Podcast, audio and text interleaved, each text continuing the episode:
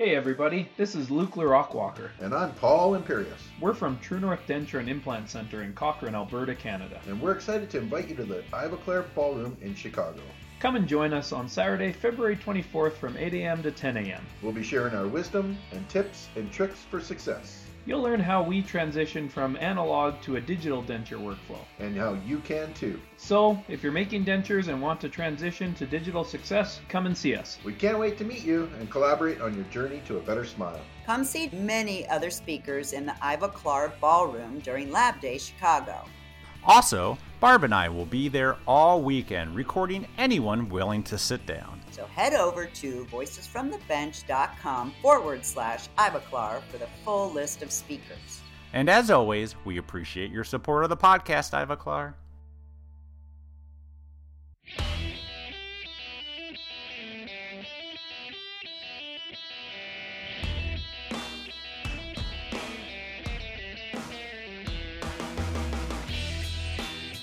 Welcome to Voices from the Bench, a dental laboratory podcast.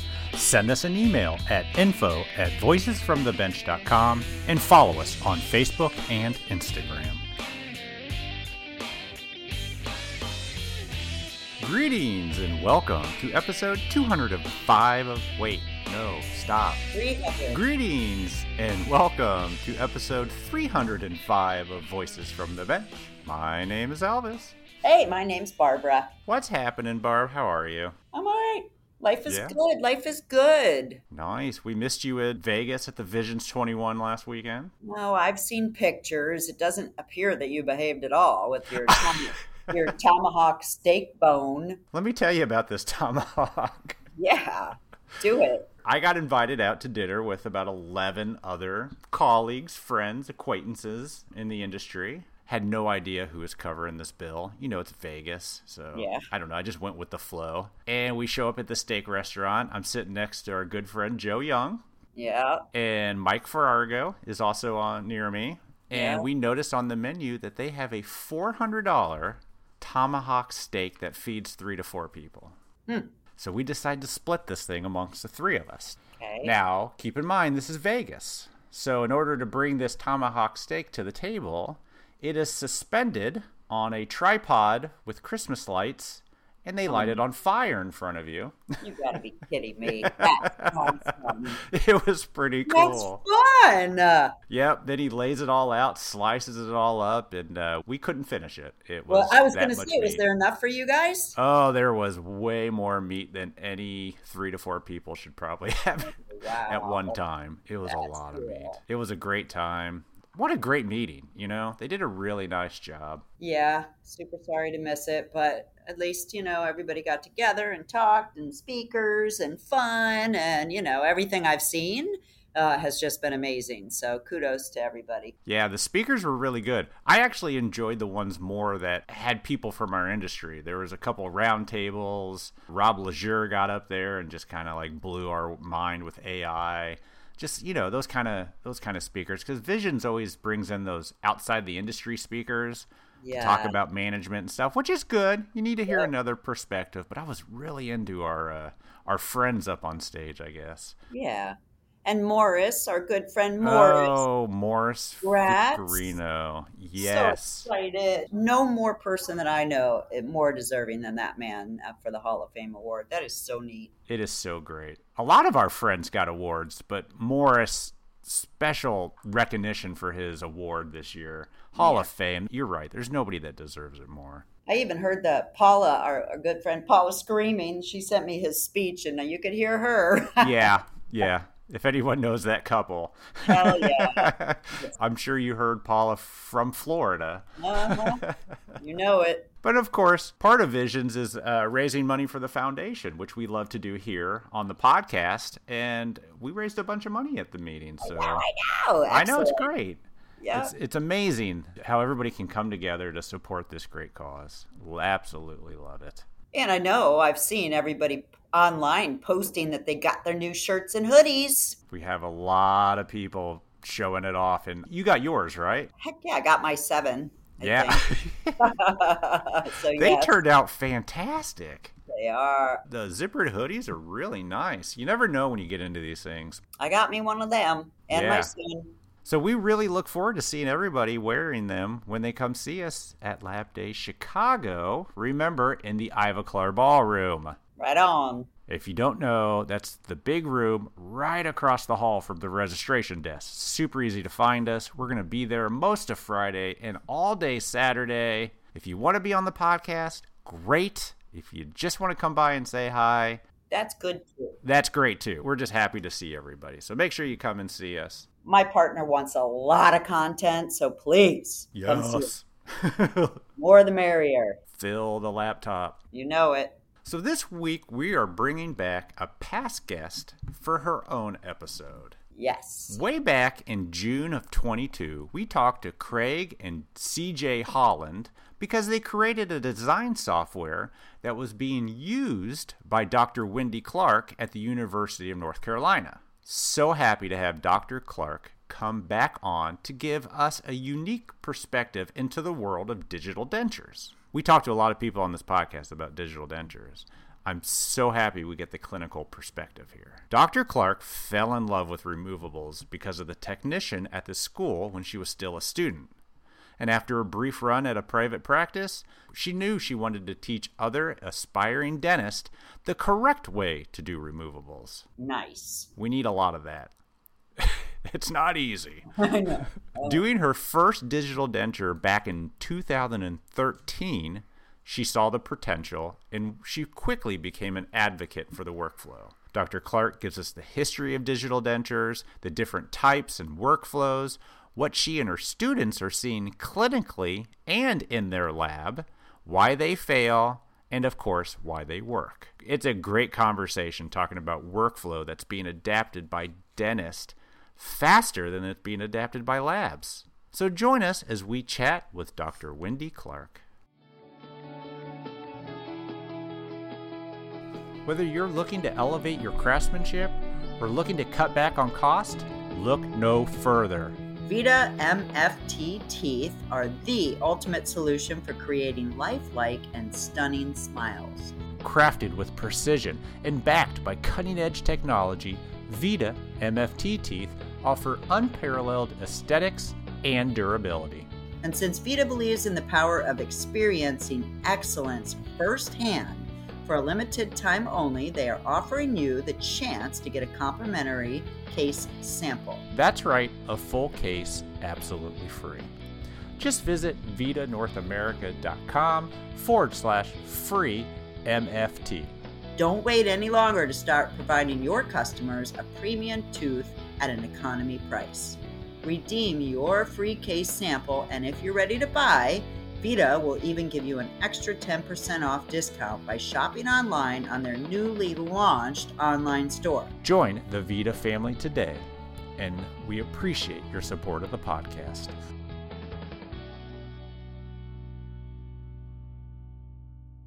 Hey, it's Candulor from Switzerland. We have been designing teeth since 1936.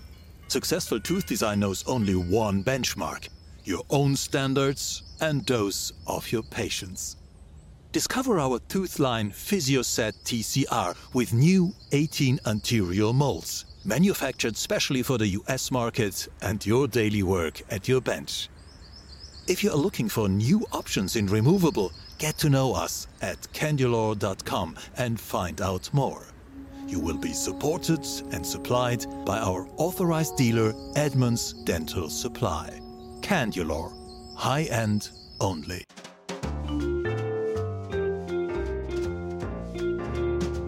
Voices from the Bench. The interview.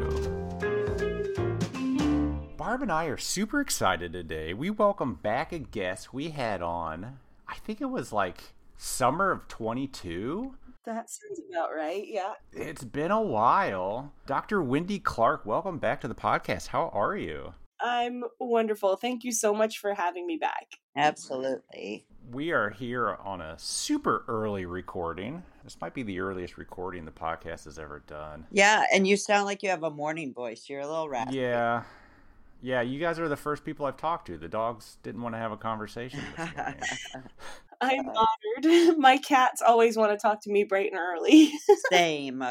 Mine hover Wow, maybe it's a cat thing. It is for sure. Well, Dr. Clark, this is how I'm going to introduce you. Dr. Wendy Clark, DDS, MS, Associate Professor of Prosthodontics at the UNC Adams School of Dentistry. Nice. All that I got off of your email. yeah, that sounds good. That's me. But Dr. Clark, I wanted to have you back on because honestly, you're in the schools, but you're really into digital dentures. And I'm seeing this kind of shift in our industry where digital dentures are becoming more accepted, but there's still this kind of what if about them. Do you know what I'm saying? How Yeah, I think that's a pretty fair assessment. And I like to remind all my friends and students that we started using PMMA and press packing our dentures back in 1937. So we have a hundred years of experience almost with this material. And it's going to be hard for anything to come in and compete with that. I mean, we're coming off of we're coming out of a great relationship, a Yeah. great long-term relationship. 1937 is when 1937. is that when like acrylic? When was Vulcanite? When was that a thing? That before or after? Vulcanite was before, but they started press packing acrylic the same way with the same metal flasks and gypsum investment in 1937. Well, I don't think we're ready for a change, so let's say goodbye. no. Why, why fix something that's not broken? Wow, I had no idea it went back that far. yeah, so we got plenty of long term data on that. Yeah. So before we get into all the material and the digital and all that, remind us how you ended up teaching at a school. I fell in love with teaching early on in my career, and it was something I knew I always wanted to do. I wanted to private practice a little bit since the majority of dental students will go into practice. So, kind of get get my feet wet in the private practice world, and then go into teaching. For how long? Um, I practiced for seven years. Oh, that's not dipping a foot. That was a while. Did you go to the school you're teaching at now? No, I went to dental school at Marquette in Milwaukee, um, and that was where I fell in love with removable pros. And I actually, the reason why I became a prosthodontist and fell in love with pros was our school lab tech. Really? Yeah, I think in an, in another lifetime I would have been a lab tech. So every time I get to sneak in on Voices from the Bench or get to go to any lab meetings, I feel like I'm kind of invading a, a dream world. So I, it's it's really an honor to be here, and lab techs are my my my soulmates. That's hilarious. What do you mean you fell in love with the lab tech? So did you go in and watch? And, Um, I fell in love with pros through a lab tech. I did not fall in love with Sue. Ah. her name was Sue Bransky. She was a removable tech from Wisconsin. Amazing person, and uh, she she processed all the removables for all the dental students and put up with all of us. uh-huh. And she was just um, oh my gosh, she loved her job. She loved to teach. She loved to create, and uh, she let me hang around and ask way too many questions. And it was a really cool experience. And I'm really grateful that I got to see the lab side as a dental student. I love that too. it's nice to hear a doctor say that uh, they spent a lot of time in the lab and enjoyed watching us lab techs. That's great. It is Was she the only lab tech for the whole school? She was the only removable tech for the school. We had a Oh, removable okay. tech and a fixed tech, but she, she made all of our, she processed all our dentures for us. So, how many dentures did you do in school? Because there's a lot of, I don't know, a lot of technicians out there are saying that dental students aren't doing any in school. um, I probably did five or six arches, and that's pretty typical. Is our- it? Yeah, and that's pretty typical even today for our students. The major- we have a quote unquote requirement, even though I'm not allowed to use that word, of What? doing four art. Yeah.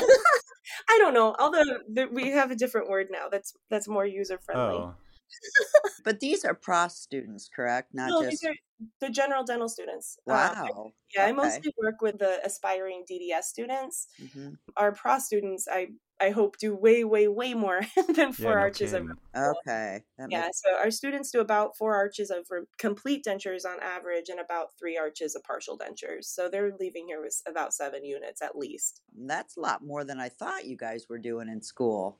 hmm That's pretty fascinating because, you know, I know from, you know, my own personal laboratory here that it seems like the dentists do not know very much about removable. Would you agree with that? Or I agree with that. Pretty that's one of the reasons why I've kind of found this this weird little niche platform that I teach in is I think that even doing six seven arches of removable of dentures in dental school a lot of clinicians still graduate pretty uncomfortable with the process Yeah. and i mean if you think about like with a with a crown prep there's parameters and there's rules and you follow them you need this much clearance your margin has to be here with dentures it's i mean every patient you see is totally different Yeah. and every mouth is different and all the muscles are different and the patient's psychosocial issues that they bring in are different and so That's a I nice way can- of saying that. i told you i've, I've learned to be quite political. I'll, I'll be running for president. But i think that you can treat 20 denture patients and every experience is totally different versus fixed. It's not necessarily that Hmm. uh, that way. So the ones that they're doing in school, are they doing them on patients or are they just doing them on like the perfect model? they only do one on the perfect model and they do six arches on patients Wow. So mm-hmm. they go from one model to in the mouth. Yeah, and I feel like that's pretty fair with with dentures. I mean, they could make a hundred dentures for the mannequin, and it's gonna be the same. Yeah, I guess that's right. and I don't know. I always like to remind my students and even clinicians that we act like dentures are a, a scary treatment, but it's pretty hard to hurt somebody while you're making a denture. I mean, you don't have to use anesthesia. There's no, I mean, unless you're doing pre-prosthetic surgery. Sure. There's not a lot of room for you know irreversible trauma. Hmm, Um, I think that's that's one of the beautiful things is that it is a reversible procedure. So, I mean, at the end of the day, if you make a bad denture, you can always refund the patient's money or try again or refer to a colleague. And I mean, it's It's not the end of the world. Yeah. Well, remember, you're talking to a lab audience, though. We don't want to refund these things if we can't get it to work. oh no, I mean, I I never, I always pay my lab bill. You can you can call my technicians. and I, I mean, I think that's one of the hard lessons to learn is it's a lot of chair time, and that chair time costs a lot of money. yeah. I mean, at the end of the day, unless unless it's a technical error, I don't expect my technician to remake it at no charge. Because I think that's what a lot of clinicians are worried about when taking on removable patients is that it's going to be seven times in the chair. And Mm. that patient will constantly call it a complaint and constantly need adjustments and relines and Coe-Soft and and what a wonderful transition because enter digital dentures hells to the yeah. Yeah. now condense the workflow so you're only seeing the patient two, three, four times instead of five, six, seven times. You've now preserved all the patient's records, and I think to me that's one of the most beautiful things is that preservation of records from a clinical standpoint and a technician standpoint that when the patient does a wax tooth try-in you end up sending it back rearranging it and then the patient's like i think i liked it better last time good luck getting back to that Yeah. previous wax tooth setup 100%. with digital i mean we save each file and we can stack each file and so i don't get palpitations when a patient says i like the previous try-in better i just go back to that stl and reprint that one and now that's our new master file so Hmm. i think a lot of the the stressors of conventional complete dentures have gone by the wayside with digital and same with relines i mean one of the hardest things as a clinician and probably also as a technician is when you have to do a laboratory reline and i'm calling my tech and saying can you have this done in an hour or a Mm. day or whatever Oh yeah.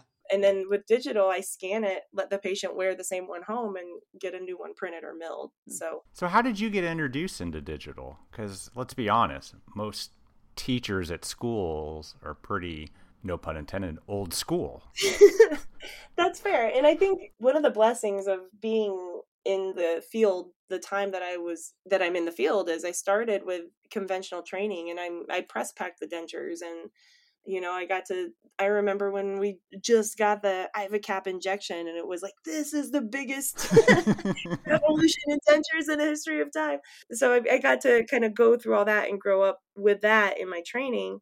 And digital dentures really became commercially available in 2012. So it's it's actually been on the market now for over 10 ah, years. Yeah, I mean, 12 years we've been working now with this. We have we're yeah, but how good were they in 2012? well, the I like to also focus on some of the workflows rather than the products Yeah. because I can print some dentures on my Anycubic printer Sure. with some try-in resin and it's not going to be the same product as something that's milled out of a you know a monolithic block and then hand finished by a technician Yeah. so i mean it's kind of comparing apples to oranges the same way we have with conventional dentures and i always like to remind my my attendees also that i mean i've helped out with service clinics where they had a contract with a lab where they were doing pro bono dentures with a hundred dollar lab fee. All the way up to one time yes i did have a nine hundred dollar lab fee with a master technician on a single arch of dentures and so if with conventional i have a lab bill ranging from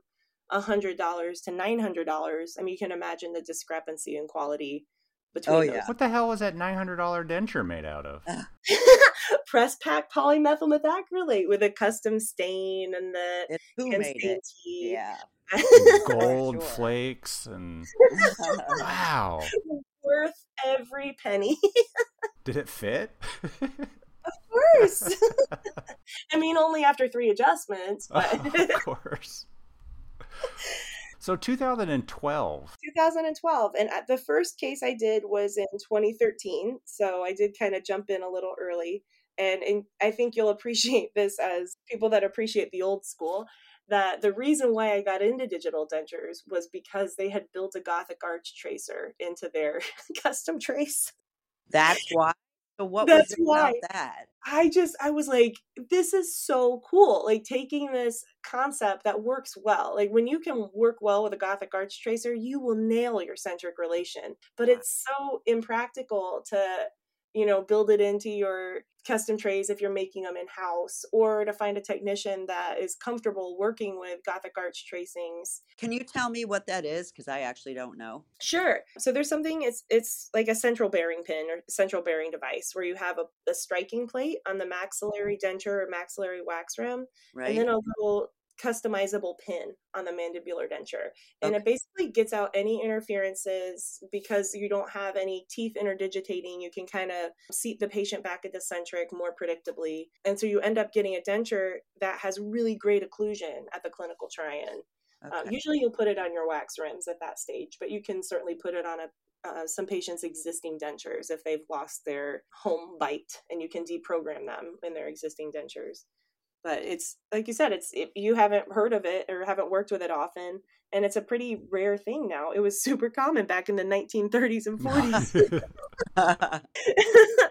and so to see that and to see that they've taken this technology that we used decades and decades and decades ago and worked well but was impractical Hmm. and incorporated it into this really cool practical workflow i was like dang i want to try that but because i was a prosthodontist and i'd gone through all this training where i used to make all my own dentures I was like, there's no way that a robot can do this better than me. So my first three cases, I actually made one set of dentures myself and had the computer make the other set of dentures and work oh sure, yeah. kind of AvaDent. And then, you know, always at the delivery, I'm like, which one do you like better? And they always pick the digital. wow. And why do you think the look, the feel, the whole thing? Um, I think a lot of it is the feel, um, especially patients that have like steep palatal vaults or kind of interesting anatomy. A lot of times it's hard to make in wax a really consistent thickness of the palate. hmm And so you'll see a lot of palettes get really thick or inconsistent. Whereas when a computer is doing it, you can really streamline that and make sure that it's two millimeters everywhere. And so, and the material itself, I think, especially some of the milled resins and the printed resins have a more of a lightness to them Hmm. than the processed resins. And so I think part of it's the the weight, part of it's the the palatal vault contours. That's a very, very, I've never heard weight before, but that's super interesting that you brought that up. So the digital dentures are lighter. Yep, that's what patients say too, pretty Wow. consistently.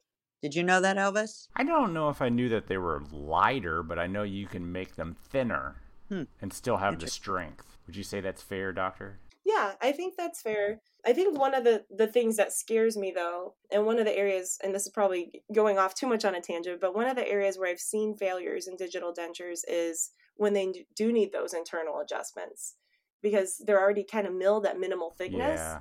And then we're adjusting Mm. up chair side, and then you'll start to see the midline fractures that way. Wow. So all the, all the failures I've seen have been pretty significantly adjusted on the intaglio. Yeah. Hmm. So when you were getting into it with AvaDent, I believe you said, you were in private practice? Yeah, I was in private practice, and I actually worked with both Dentca and AvaDent. Oh yeah, Dentca. Yeah. So honestly, intraoral wasn't that big, so you probably had to send things off, right?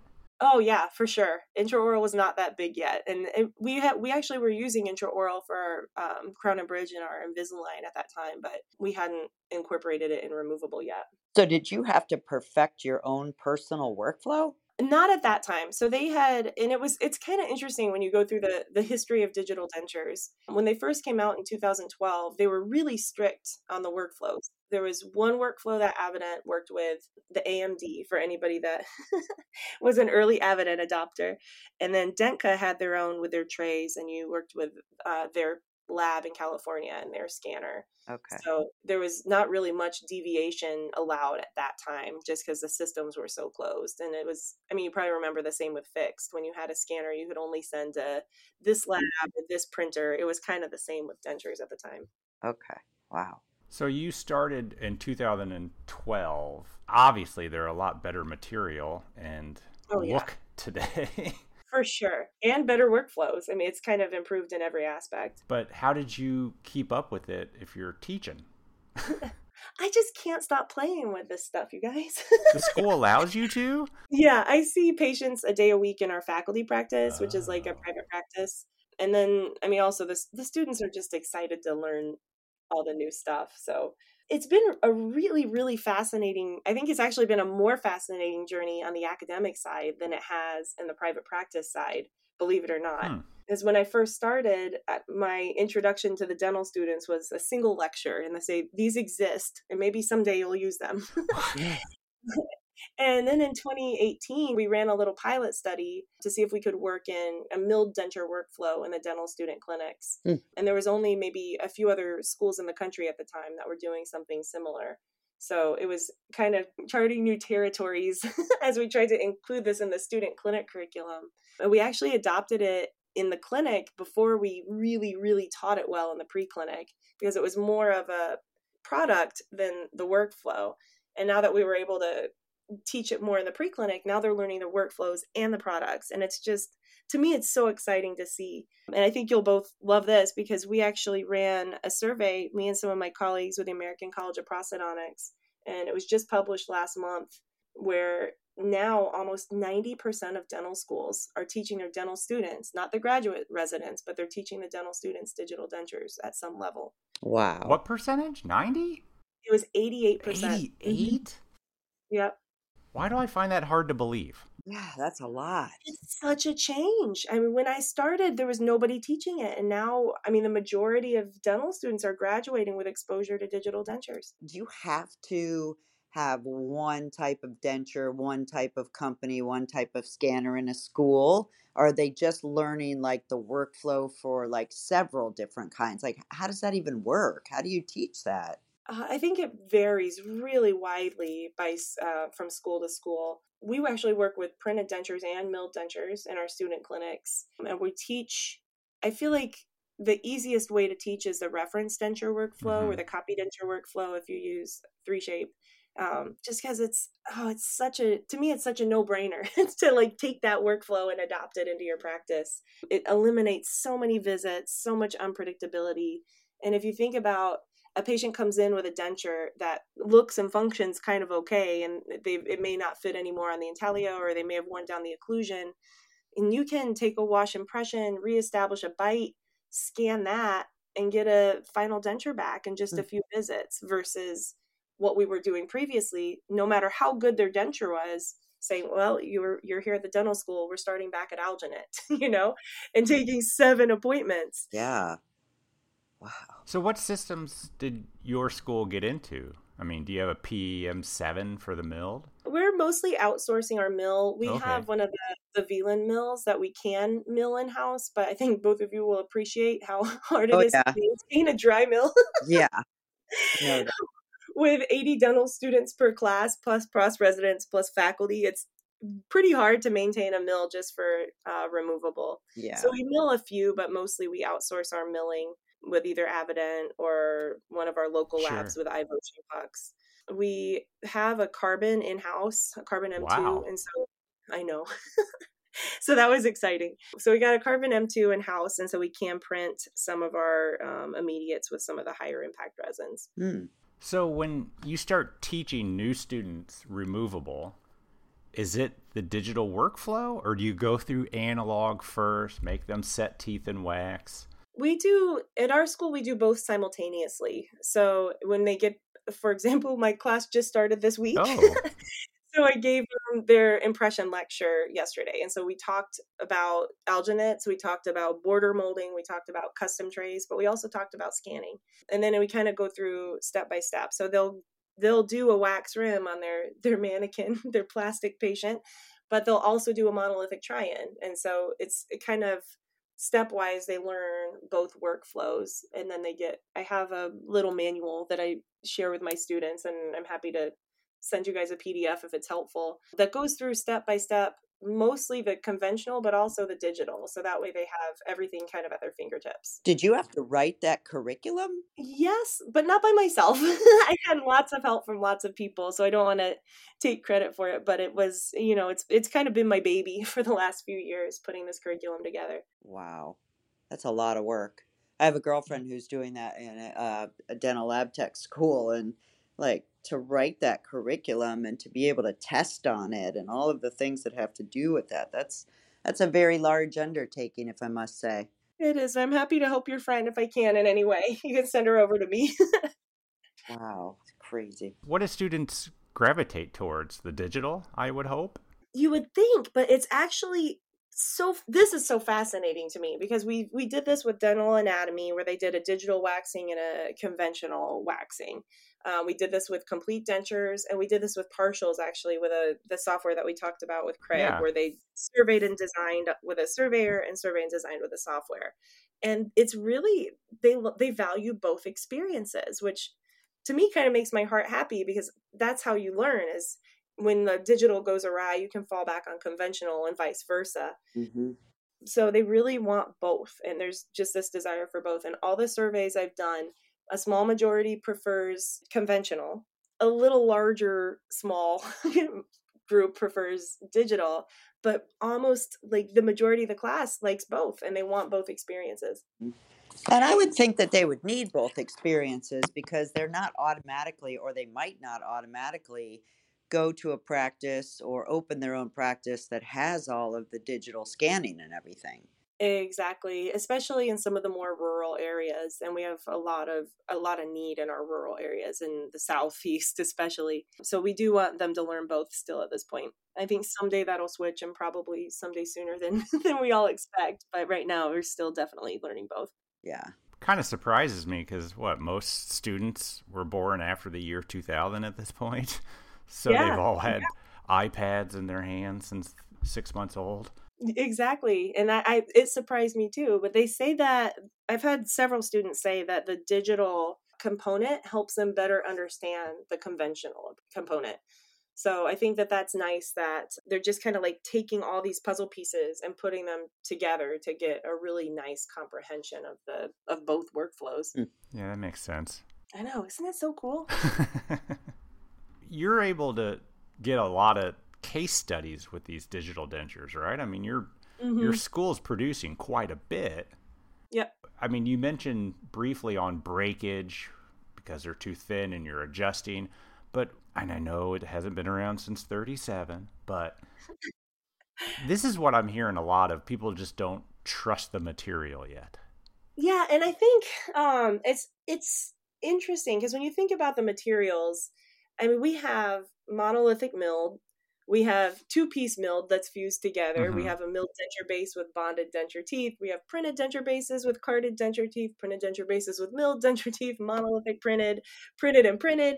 And so when you think about all these different options, I mean, every one of them is going to fail in a different way. And I think prosthodontists are kind of the the specialty that sees the failures. And every time I do a procedure for any of my patients, I just kind of close my eyes and walk through the ways that it's going to fail and try to Mhm. mitigate mitigate some of that as much as I can because I've I've seen so many things fail on so many materials. And every now and then you get one that surprises you like a, a fractured cast gold post or something like that.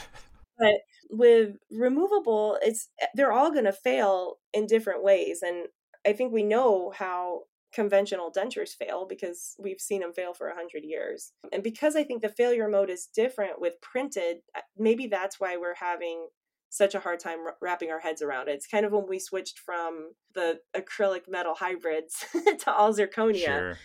It's, you know, I mean, they both fail, but they just fail differently. So I think we have to learn how to fail with printed dentures versus how we failed and how we overcame the failures with conventional dentures. And I mean, milled dentures are just kind of, in my opinion, and this is totally my opinion, but I think monolithic milled dentures are just like super powered conventional dentures because they're both polymethyl methacrylate. We're just eliminating the porosity, eliminating the bonding surface, eliminating that interface. Mm-hmm. So when you talk about CAD CAM dentures, a monolithic milled denture is a totally different animal than if I print dentures on, you know, my Anycubic or my Elegoo or whatever I got on Amazon versus something that's printed on the carbon. And so I think again, you're it's it's so hard to say they're gonna fail yeah. and this is why they suck. Yeah. because they're all different. Well, I love it when people say, you know, well, these digital dentures they break and we just don't know about them, and I'm like, don't you do regular acrylic denture repairs all day long? I mean, all day long. They break too. Yep. I mean, yeah, they do. They just break in a different way, and I, I, love to see. And this is, I mean, this is kind of a sick thing, but I really love to see how these dentures fail because we're learning so much, and that's how these materials improve. And we didn't have FDA clearance of printed resins until 20 almost 2018, and so we only have five years data uh, for any printed dentures. So it's really going to be hard to compare this five year data to a hundred year data. yeah. You talk a lot about the failures. Can you kind of like walk me through something that fails? You know, just like how how do you how does it fail? What happens? How do they treat it? What do they do wrong? Is it both the clinician as well as the the denture that fail? And and what does that look it's like? Never the lab's fault. Never ever. Oh no, I learned that. I learned that early on. Uh, interesting uh, for our listeners to go through sign like a case for sure for sure. And so i like to go back to kind of our conventional failures when i when when i taught complete dentures just straight up conventional complete dentures we see mostly midline fractures on mandibular dentures and teeth debonding would kind of be our catastrophic failures right? If there was wax contaminants on the denture teeth or the glaze wasn't broken or whatever. And then you have all your one offs like porosity if the pressure wasn't tight enough mm. on your mask and uh, one time I got a, a pink tooth when I didn't pack it tight enough, and the tooth floated down into the denture base. Oh, interesting. yeah. So, I mean, there's a lot of ways that a conventional denture can fail when you're doing conventional processing, but I think the clinical failures we see are teeth debonding and midline fractures. And they vary, of course, if you're opposing natural dentition, they increase when there's implants involved, and, and that we all expect it. So, you know we know how to repair it we know what to do chair side we can get some cold cure bond the tooth back in or do a pickup impression and send it to the lab and say i need this back in 30 minutes. Four days. Four days. Yeah. Yeah. They must not have sent you any cases. Like when can you get here? And when can you get it back for me, it's always been traditional dentures. Those teeth are held on mechanically. Correct. So there's a tiny little hole inside of a denture tooth. You're trying to shoot this tiny little bit of acrylic in there and hope that it holds on. Yeah, and you can get some chemical bonding from the tooth to the base, but because the teeth are so highly cross-linked and the acrylic is so packed tight, you can't really get the little fingers from the denture base resin to really adhere to it chemically yeah. very well. But yeah, you're you're really relying on breaking the glaze, getting that rough surface, and getting those little tiny diatoric holes to try to shoot it into. And I, whenever you bond a carded denture tooth to a printed denture base or a milled denture base, you're doing exactly the same thing because you're not getting the chemical bond of a carded denture tooth to really any material because of that. Um, yeah cross linkage. But if you're printing teeth and printing a base. Correct. And then you fuse it with printed resin, it's like adding resin to resin to resin. Yeah. So you are getting a chemical bond when you do all printed. And of course, there is no interface when you do a monolithic milled, which I think is really cool. The biggest issue I've heard with the monolithic milled comes from almost strictly prosthodontics and lab techs, and that would be the aesthetics of the milled teeth because they're more Yeah. opacious than you would find with a carded denture tooth. And the same with a, you're not getting the, the the festooning and the stippling with a milling machine that you would get when you're hand carving a denture or hand waxing a denture. You can do that after the fact, can't you? You can, but it's it doesn't it doesn't translate as as pretty as it does with conventional processing. Sure. And from a clinical standpoint, I'm not sure how relevant that is. I know, and it may be different with different patient populations, but I don't hear the patients I've worked with in North Carolina, the majority of them are super pleased with the aesthetics of the monolithic milled dentures. The dental students think they look fantastic. Most of the the general dentists I work with think they look fantastic, but then you know the prosthodontists and this is i mean to our credit this is how we were trained and they'll say well the papilliform doesn't look as good as it does waxing and they're it's not wrong i mean as you guys know when you start to hand wax and hand create these Oh yeah. dentures and crown and bridge and there's a different appearance to it when it's hand fabricated versus when it's computer designed Yeah. But you got to know your audience. You know, Correct. I mean, the patients are usually coming in with a pretty bad denture to begin with, or bombed out teeth that they're going to get immediates, and Yep. anything slightly looking good is an a million times improvement. Correct. So yeah, it just depends on your patient base and I think the provider and the technician expectations. But I've I've been pleased with my milled uh, monolithic dentures, but I know that that's not true across the board. And the number one reason I hear concerns about milled monolithic dentures are aesthetics. But those will probably get better over time, right? Yeah, and I think they are. We're starting to see some of the um, the gradiated pucks where you kind of have some more translucency Mhm. in part of the the white puck, and um, we're seeing better color matches with the the base shades. But I don't know. Do you work one on one with companies that produce those things and beta test some of the materials for them ever? Yeah, with some of them I do. That's a really cool experience. it's nice to kind of get to see some of the stuff on the the cutting edge that's coming out with these resins.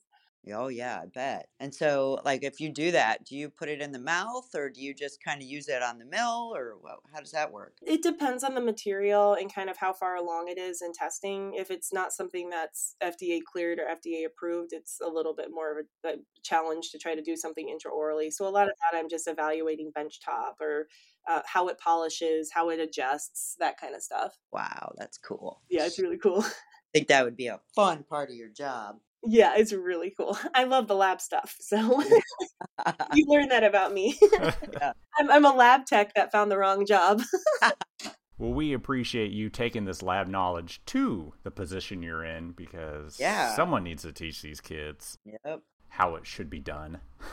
Yeah, and I, I think it's valuable for them to to see what that lab side entails. And I think more than anything, what I hope I teach my students is how to communicate with dental technicians because I think that's probably the number one reason for failure, whether it's a denture or removable or fixed, is just us not telling you what we need and just that back and forth communication i think needs to be it can't be overstated that collegiality and the mutual respect Yeah, 100%.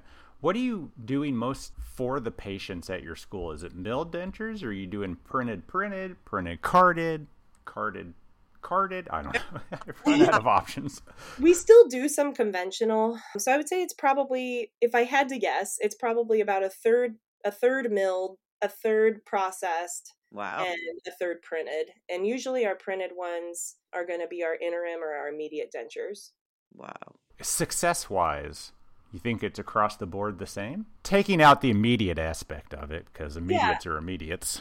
I would say so. With I think that it a lot of it varies with just the experience of whoever the attending faculty is as well as whatever lab we're working with because i mean you know that labs all have their specialties and so like even for crown and bridge i know that this guy does amazing pfms this girl does amazing zirconia Yep. and it's kind of trying to find that home and it's the same with removable a most amazing conventional techs we have i'm not going to ask them to print a denture and Yeah. vice versa. and so you got to kind of same like you said earlier, you got to know your audience, and my audience is going to be which texts excel in which areas. So I think because we kind of have that, we've gone through those growing pains. We do see a pretty similar failure rate. Um, when our conventional dentures fail, it's usually usually some sort of error, whether it's processing error or a missed occlusion mm-hmm. or something like that. We do see some fractures still with our conventional dentures, some porosity in the processing. Um, and they end up having to go back. A lot of it's fit issues because, I mean, when you think about, regardless of how excellent the technician or the clinician are, you're going to have shrinkage of the resin period when you process. So just whenever that's compensated for well, then you get lucky. um, with milling and printing, it's a one to one fit. So you're not worrying about that fit necessarily. With printing, I can see difference a lot more differences on the learning curve for both the clinician and the technician where the teeth weren't bonded well or it wasn't polished well and you can see more staining with milling, I've, we probably see the fewest failures. Again, they're usually shade changes because the the try-in doesn't match the final product. Yeah. Most of the quote unquote failures we see with the milled dentures are going to be shade changes, which is such an easy problem to solve. Yeah. So do you take the whole class through the failure and be like, okay, this is why this failed? No, but that's a really good idea. And I think I'm going to write that down. Thanks, Barb, for making me a better teacher. oh, that's funny. I was curious because, you know, it's you want to learn from your failures because you want to know what not to do. Or... You're absolutely right. I think that's a great idea. I think that'd be a really cool lecture, and you can put up the denture and try to to guess the manufacture guess the manufacturing method, and then go through the cause of failure. I love that, Barb. Yeah. Thank you. Thank you. Failure ideas by Barb. So you do the monolithic try-in with digital dentures, right? Correct. Are they always printed? Um, for the most part now. When we first started, we did a lot of milled ones just when we were learning the workflow. I didn't even know you can mill one of those. Mm-hmm. Yep, you have a white puck and you mill it, but then the the cost and the time investment yeah. doesn't really make sense. So the only reason that I would recommend it is you're getting a better, more predictable fit if you're milling it, but, but it's usually not worth it. So hold on. So you're doing a try-in, a printed try-in, and then a printed final? You can, for sure. Either a printed try-in and a printed final or a printed try-in and a milled final. I think in practice, a lot of clinicians will skip that printed try-in step. Yeah. Because of probably the same reason you were just thinking that you may as well print the final and then if it doesn't fit, use the final as the try-in. Um, Bingo but in in the school setting we uh, want to teach them the monolithic try-in especially since they're doing both milled and printed well i'm seeing that a lot out you know just in, in indiana that we're doing digital dentures and we're doing a lot of monolithic try-ins and most dentists love the monolithic try-in oh that makes me happy most patients eh, not so much because yeah. it's just that one solid like A2 I think we do it in. Yeah, yeah. And uh it's a little shocking to them. A2 is my favorite color by the way. is it because any pink, Elvis? Yeah, it's yeah. because it doesn't have that pink we're starting to come up with really cool ways around that now. There's a new product coming out that you can, it's kind of like you can add the pink to it pretty quickly. And some people are painting on like some of the pink flowable resins, or yeah. some people are printing them in the the lower cost economy type resins just to skip that because it's it's almost the same price and the same amount of time to print it in two shaded economy resin as it is a monolithic milled. And AvaDent's been doing that too. They've been actually printing them on the Stratasys J5, and so that's been a really that's been really cool to me because I think that printer is so cool. that's the one that does multiple colors in one print, right? Yeah, that was one of those things that blew my mind when I when I saw that. That's going to be a game changer in dentistry, I think, in the next decade. Yeah, I've seen that printer.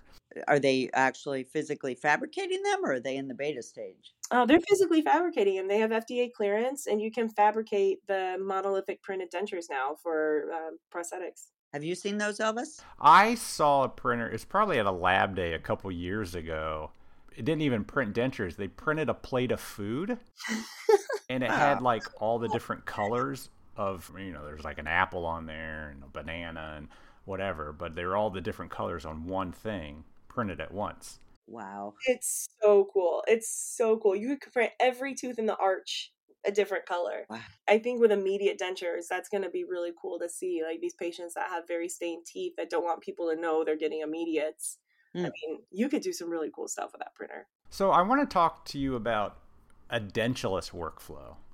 I mean, you mentioned the reference denture. That's if a Mm-hmm. patient already has a denture, half the records are already there. But how do you do a digital denture on a patient that has nothing? It hasn't worn a denture in 10 years. Sure. And I think there's so many different ways you can do it now. Um, there's so many workflows available. So it's kind of what works best in the clinician's hands. Mm-hmm. When I have people that want to do a fully digital workflow, you sure can start with an intraoral scan. Of soft tissue. Correct. Of soft tissue. It's getting easier. I personally don't feel like I can border mold with a scanner yet. I'm not there completely. But if you take it as a preliminary impression, you can then print a record base and rims, or you can print a Wagner try-in, or you can print something that you can then use to take a final impression in. Where do you stand on this whole compression of soft tissue that you get with an impression that you don't get with a scanner? Well, and I, there's a lot of different philosophies on impression making. I am one that believes if you've gotten a good impression of the borders and you've gotten a good impression of the ridge, your denture is going to fit, truly.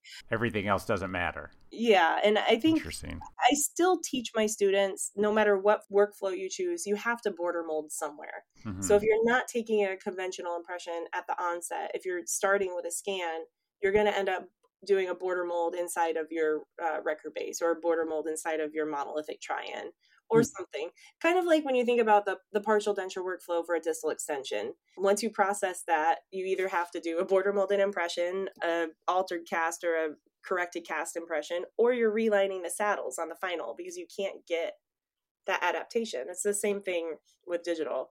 You Hmm. can get a scan, but like you said, the tissues aren't under compression. You're going to take an impression somewhere. It just Yeah. won't. At some point, you have two, to. three, or five. Yeah. Wow. You still got to do a bite block. So you're doing it during that stage? Yeah, usually that's when I do it. So I'll start with a scan, go to a bite block, or start with a scan and go to a Wagner, which is basically a bite block with anterior teeth arranged. Mhm. Um, and that's usually the point where I'll, I'll pick up my wash impression. Okay. And then how do you border mold at that point? What's your technique for getting a wash impression? It depends on the fit of the tray. So a lot of times with scans, we end up with an underextended impression. Mm-hmm. So usually the record base is, a, is short of the vestibule. So then you can just do your conventional border molding technique, use compound or heavy body or polyether or whatever you want to try to fill in that space with that material. And then I'll do a wash, like a light body or uh, extra light over that. And what do you say to all those dentists out there that don't want to do border molding? Train your assistants to do.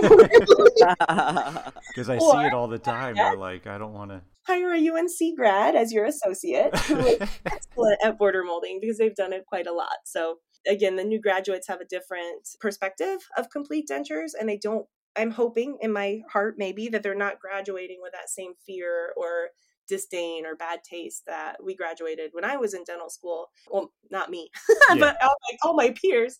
I'm hoping that this new generation being exposed to digital will come out with a fresher perspective. So they shouldn't be afraid of border molding. They shouldn't be afraid of record bases. They shouldn't be afraid of monolithics or wax or anything. So that's that's what I hope. Hire an associate if you don't like to border mold. How do you border mold? Like, take me through that because uh, I'm not a removable technician, so I'm sure some of our listeners. So, what? Why is that hard, or why do they not like it, and what is it? Uh, sure. So when you take a regular impression for crown and bridge or for diagnostics, it's usually a one step impression where you load up a tray, put it in the patient's mouth, and take it out. Yep. With border molding, it's a two step impression. So first, you adapt the tray to the limiting structures, so the depth of the vestibule, retromolar pads, tuberosities, that sort of stuff, and try to get the seal for Yep. retention mm-hmm. before you take an impression of the rest of the tissue. So it's basically you do the borders first in your impression and then you do a second impression with a lighter material it's similar i don't know if you guys i learned a long time ago the h&h technique where you basically do like a, a impression of the teeth and then you fill the impression up with light body and put it back in to impress a prep for crown same technique but just gums instead of teeth So it's just more time consuming. So the doctors don't really want to spend that much time doing it. 100%. yeah Okay. pretty much Gotcha. It's like Got- the records we need that they don't feel like we do. Uh, the most important ones. Right? Yeah. a bite But there's no way to do that with a scanner. It's it's hard to do that with a scanner. I have worked with some clinicians that have kind of perfected their scanning technique. They've come up with different retractors and workflows where they can get down a lot further into the vestibule. But I think again, it really it works in some people's hands. It does not work in my hands, so I still I always take a conventional impression somewhere in the workflow, and I encourage clinicians to do the same. Hmm. You ever take the impression and then scan the impression? Oh yeah, all the time. Okay, so you oh, still eliminate that whole pouring up a model. Nice. Error. Yes. yes, that's my, my one of my goals in life is to never pour up another model. I thought you said you were a technician. Come on. I'm not a model tech. I like to do waxing and the For sure. I like the resins and the waxes. So you guys have a impression scanner? We do have an impression scanner. We are also working with an intraoral scanner. So a lot of times you, the newest software is on the 3Shape and the Prime Scan, and now I think the Shining even has a setting where you can tell it you're scanning an impression and it'll let you kind of pick up that Sweet. detail a little easier. Yeah, it's really cool. Is that where you're using Trios and Prime Scan mostly? Mm-hmm. Maybe you can't answer this question, but how come you get all the cool toys? I thought schools had had trouble buying stuff. I, I kind of like sneak my way around, and sometimes I don't know if I'm supposed to be using this stuff. No, I'm just using. I I just I get excited when I see anything new and shiny. So Dr. Clark, what is this invoice for? I don't know. talk to my lab tech. Yeah.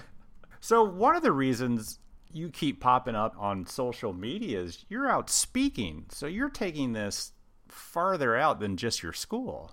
Correct. It's I mean it's I always talk about how it's such a weird niche to have found, but I'm so glad that I found it where I really I mean people are really excited about removable pros and it's I've been excited about removable pros since I took my class as a second year dental student. So it's I'm so enthusiastic about this. I'm finally seeing other people that are enthusiastic about this and it's a really cool time to be making dentures.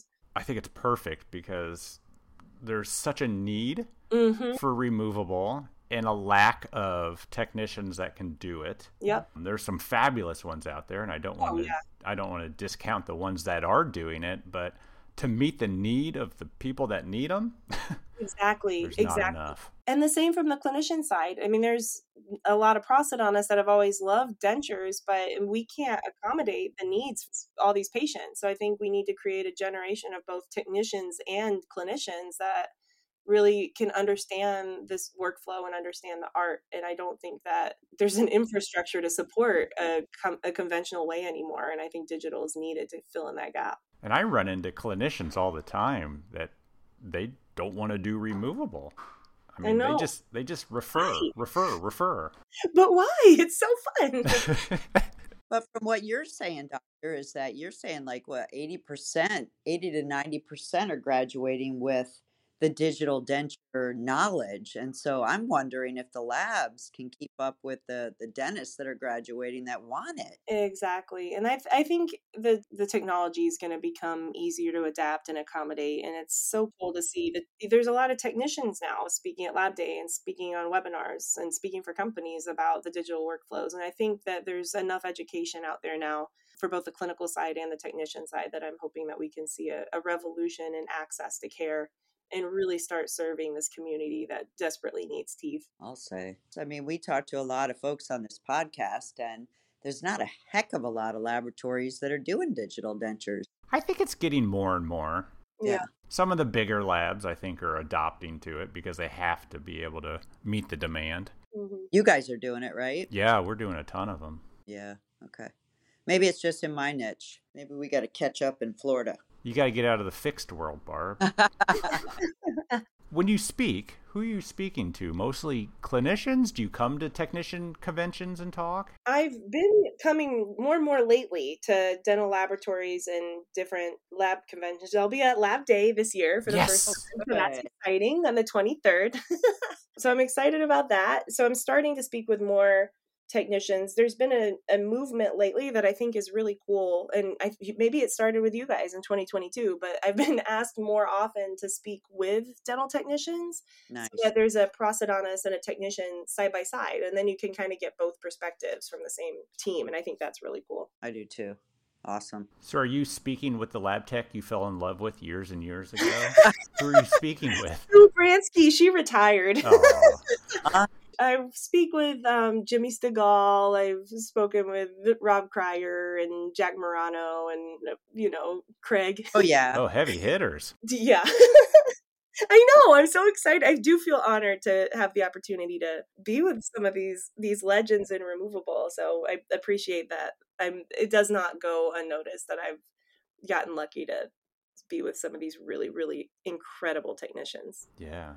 So, I think this episode will come out before Lab Day. So, where are you speaking? For who and what are you talking about? I'm speaking in the TrueDent room and I will be talking TrueDent. What's TrueDent? TrueDent is one of the resins for the Stratasys, one of the Oh. model printers. Ah, that's Um, cool. It is cool, and I will be speaking about digital denture workflows. So, kind of showing some of the clinical side to technicians. So, I mean, now I'm probably going to talk about failures. I have to credit Barb on that. So, thank you. Oh, awesome.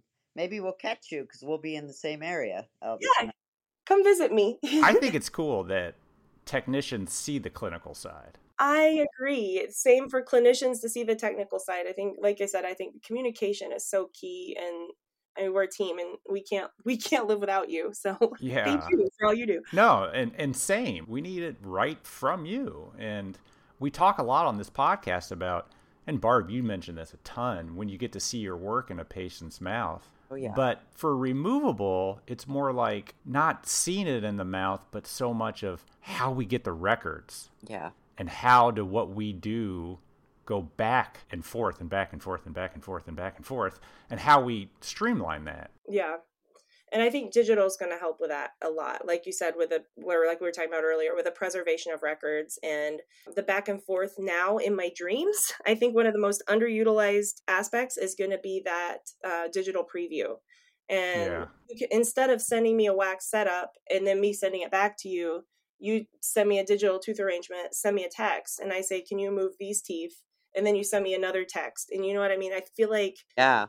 that Nice. to me should even though there still is back and forth it's a less painful back and forth than a physical articulator with a wax tooth arrangement Yeah, because Well a lot of the times we send out those wax try-ins or the monolithics, and the only change you need to do is, you know, can you pull in the canines a little bit? Exactly. We could have done that visually before we went through the time of printing and getting the patient in and trying it in. exactly and i think with conventional tooth arrangement it's so hard to see from like a two-dimensional photograph but when you can move a digital file around or send a 3d pdf or whatever and you can look at this tooth arrangement together i think that goes a long way Yeah. What do you think is going to be the next big thing in digital dentures? Oh that's good i think the scanners are going to keep improving and i think the printed resins are going to take over Nice. You think they're going to get better than where Lucitone is right now?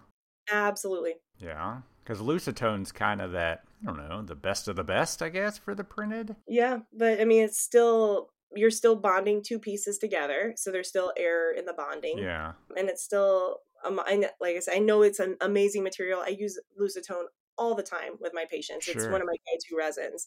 But I mean, there's I think Dentsply is probably constantly working to improve it, and I think that the workflows are going to change. The other thing I think we're going to see is more printed partials. I think that that that partial dentures are going to be the next up and coming thing because that workflow still isn't quite there yet. Yeah, for sure. Well, awesome. Dr. Clark, Yeah, thank you. you. so much for joining us super early. Yeah. I learned so much. I love know. And Barb, you've inspired me. So Aw. it's been a really, always a really cool opportunity to talk to you both. And I really, really, really appreciate this. Thank you. Awesome. Well, thank you, and we'll see you in Chicago. Awesome. Yay. See you in February. Take care. Alrighty, have a good one. You too. Bye. Bye. A huge thank you to Dr. Clark for coming on our podcast again and giving us your perspective of digital dentures and removables in general. We love, love, love talking to dentists that have a love of lab work and can help close the gap of conversation for a better outcome. If you want to see Dr. Clark in Chicago, she will be presenting on Friday from 2:30 to 3:30 in the Roosevelt 3B. See a link on this episode's show notes. And something she never talked about is she will be speaking a few times, oh, a few times in Elvis's hometown. Is that correct, Elvis? She's Yeah. coming to your town? Yeah. Nice. So she's coming to Indianapolis, or is it Chicago? I'm not sure. Old joke. Old joke. She's coming to Indianapolis at the IDT Live Digital Dentistry Symposium, April 12th through 13th. Yeah, if you remember IDT, it's back. It was gone for a while because of COVID and everything, and they're actually bringing it to Indianapolis. I was shocked. Well, I think that's pretty cool. Your town's getting hip. Don't Apparently. nobody because they're coming. I love it. All right, everybody, that's all we got for you, and we will talk to you next week. Have a good one. Bye.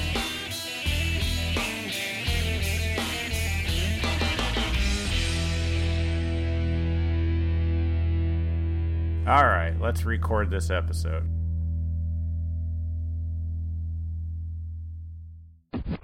The views and opinions expressed on the Voices from the Bench podcast are those of the guest and do not necessarily reflect the official policy or position of the host or Voices from the Bench LLC.